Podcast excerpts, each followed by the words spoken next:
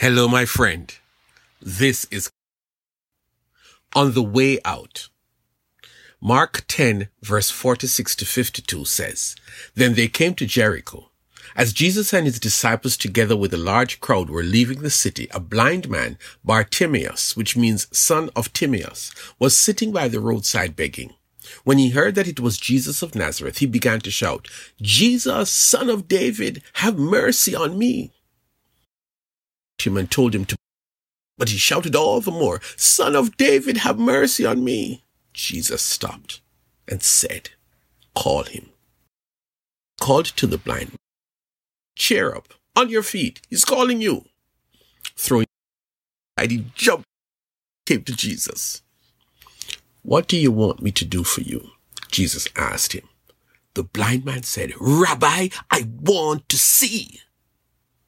'Go,' said Jesus, 'your faith has healed you.' Immediately he received his sight and followed Jesus along the road. Have you ever stopped to wonder about the occurrence of strange things? I mean, something unexpected, something dramatic, something awesome.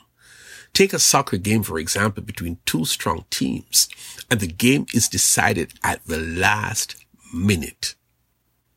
Well, today's text has nothing to do with soccer, but it has to do with one last act of Jesus as he and his team were leaving the city of Jericho. What happened that day while he was in the city? The text does not tell us, but we know that his disciples were with him, his team of dedicated followers, and there was also a big crowd following him. This is customary with Jesus because he was different. Jesus is the leader who would heal sick people, raise up dead people, feed a whole crowd with just enough food for a young boy, teach some profound and radical lessons. Jesus was popular, and so it is not surprising that there was a crowd with him, even as he was leaving Jericho. Well, as Jesus was heading out of town, one man who could not see, who was going What he by what he heard changed the course of events.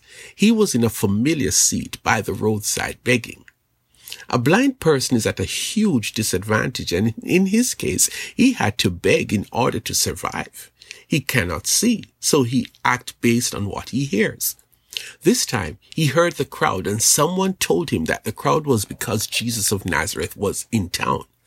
This man, who normally begs for money and probably food, shouted, 'Jesus, son of David, have mercy on me.' This guy cannot be serious. Jesus is trying to get out of town. The crowd is around him, probably begging him to stay or to do one more miracle. But it is clear nobody has any time to listen to a blind beggar. So naturally, they told him to be quiet. Somebody might have said, 'Be quiet, Barty. Jesus doesn't have time for you today.' That did not deter the man, and he cried out louder. It worked. Given all the noise around him, Jesus heard this one man calling out for mercy, and so Jesus asked them to bring the calling man to him.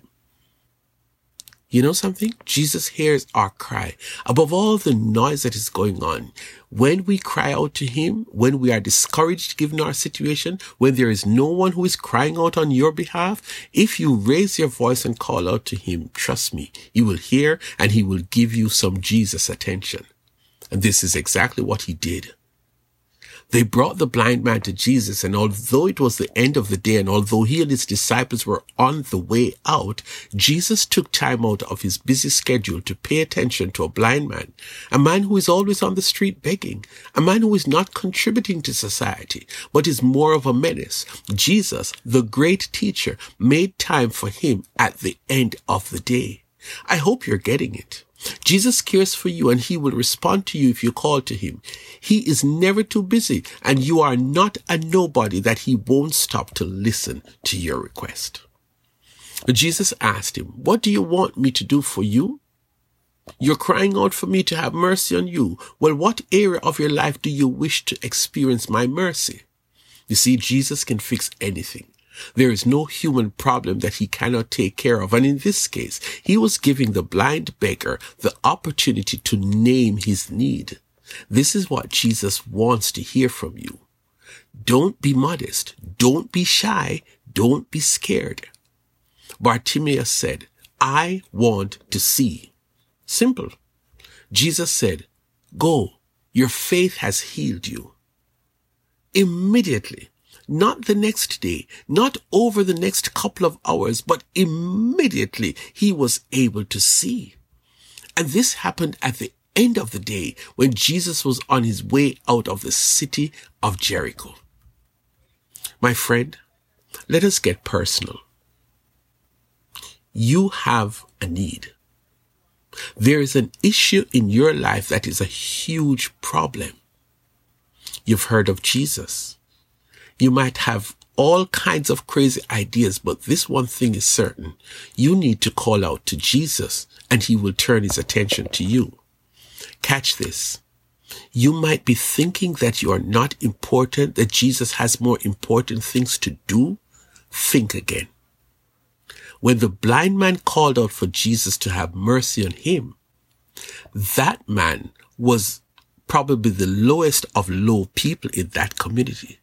But he cried out to Jesus, and Jesus heard. And listen, his cry was a cry of faith.